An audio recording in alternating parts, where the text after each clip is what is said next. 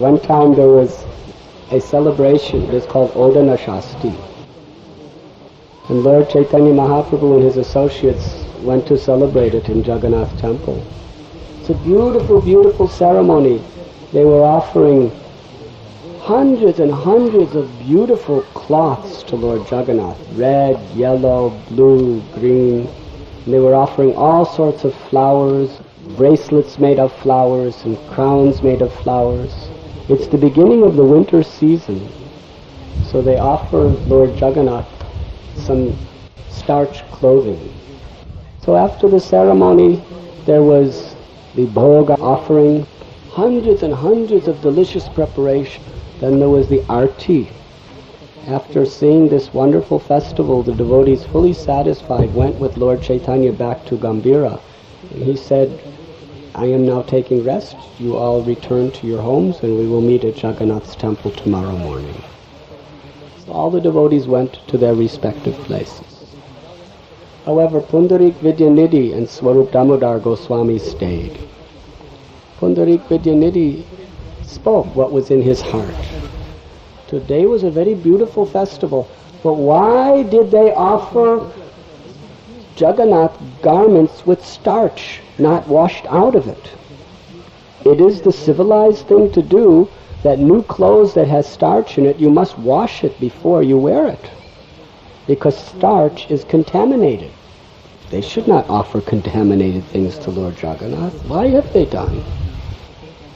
Swarup Damodar Goswami said, if Lord Chaitanya is willing to accept it, then why should we criticize? Why should we find any fault in this festival? It was a wonderful festival. This is how they have been doing it, by tradition, for many ages. Pundarik Vidyanidhi replied that Lord Jagannath could do anything. He is above rules and regulations. But his servants shouldn't do anything. They should do everything that's proper. If you touch a starched garment that has not been washed, you have to immediately wash your hands, otherwise you are considered contaminated. Would they take rough, starched, unwashed garments and put it on the head of our king? Why are they offering it to Jagannath? Swarup Damodar Goswami said that this festival Lord Jagannath enjoys, he is above all these rules and regulations, we should simply accept it. Pundarik Vidyanidhi said, yes, yes, actually it is a very nice festival. Then he went to take rest. In a dream, he saw Balaram and Jagannath approaching him in a very angry mood. Then with their hands, both Balaram and Jagannath simultaneously began to slap his face with their hands. In fact, they slapped him again and again. They were beating his face. Pundarik Vidyanidhi began to call out, My Lord, I'm sorry, I'm sorry. What offense have I committed that you are beating me like this? Please be merciful to me. Please have mercy. They continued to slap him and slap him and slap him. And they had rings on their fingers. Jagannath said, Your offenses have no end. You have come to this town of Puri, and you are simply ruining your spiritual life by coming here, by making offenses. Better you leave this place. You did not like my festival. You worship me as the Supreme Personality of Godhead, then you find faults and criticize my servants. Pundarik Vidyanidhi began to cry out in great love, begging forgiveness. And Lord Jagannath and Balaram told him that uh, we will forgive you. And Pundarik Vidyanidhi said, You are so merciful. You are so merciful that you have come to punish me for my offense. This is your love for your devotee. When you punish your devotee, that is your inconceivable, all-merciful love. Then Balaram and Jagannath smiled at him, and he saw them walking back to the temple.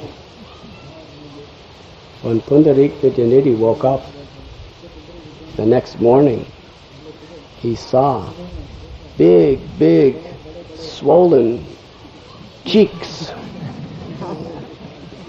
And he was in ecstasy. Then he went to the Jagannath temple with Swarup Damodar Goswami. Swarup Damodar Goswami said, Why are you late today? And what happened to your cheeks? he said, The Lord did not like me criticizing the servants yesterday for putting starch garments on Jagannath. So he and Balaram slapped me with rings on their fingers. And this is what happened. Swarup Damodar Goswami began to laugh. he said, No one is more fortunate than you. Never have I ever heard of a dream so auspicious as this. Where the Supreme Personality of Godhead personally comes to punish his servant.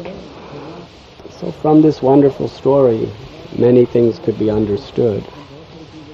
One is how we should not judge devotees by our material conceptions.